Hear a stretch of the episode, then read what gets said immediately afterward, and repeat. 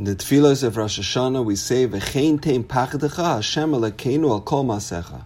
We ask Hashem to place His fear and awe on all of His creations. V'eimascha al kol barasa, and instill dread within us.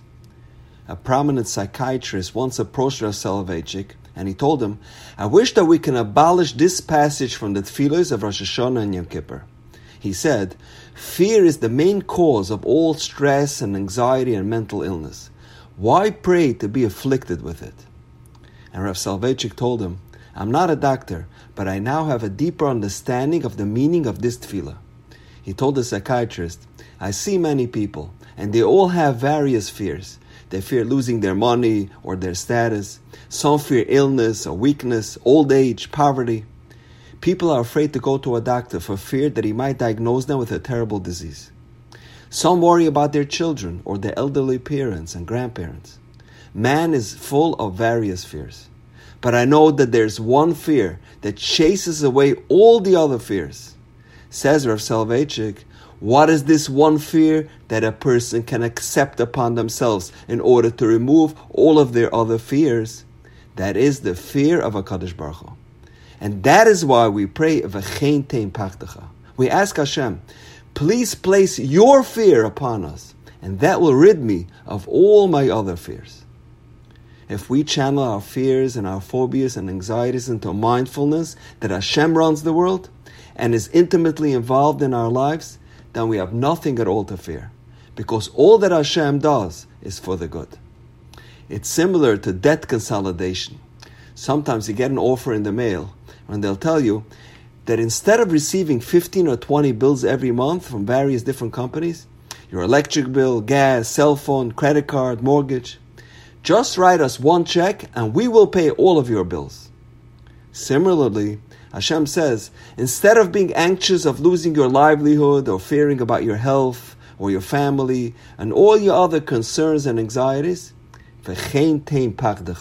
Hashem says, just write me one check of fear Yiras Hashem.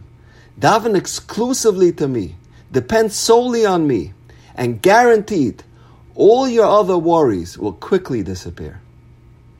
We are all familiar with the famous story of the great Tana Rebbe Akiva. Akiva was a 40 year old illiterate shepherd employed by the renowned philanthropist Kalba Savua, a well respected person, a very wealthy and generous man. Rachel, Kalba Savua's daughter, could have married the most eligible bachelor in town, the biggest Talmid Chacham from the most prestigious home. But she took a liking to Akiva, the ignoramus. She saw hidden greatness. She saw great potential. She noticed his modesty and his fine midas. The newlywed Akiva, who didn't even know Aleph Beis, left his house and set out on his journey to learn Torah. He started in kindergarten and grew from there. He continued learning for 12 consecutive years. And after 12 years, he amassed an incredible 12,000 Talmidim. Then he decided to travel back home to his family. He returned back to his town accompanied by his 12,000 students. And as he was about to enter his home, he overheard his wife say to a neighbor who was constantly criticizing and berating her because of her husband's long absence, If I had my wish, he would stay in yeshiva for another 12 years. And without crossing the threshold of his house, Rebbe Kiva made a 180 and went right back to yeshiva, where he studied for another 12 years. And now, after 24 years, he had a whopping 24,000 Talmidim. And the question is, if he was already at the doorstep of his house, why after 12 years didn't he come in and say hello to his wife?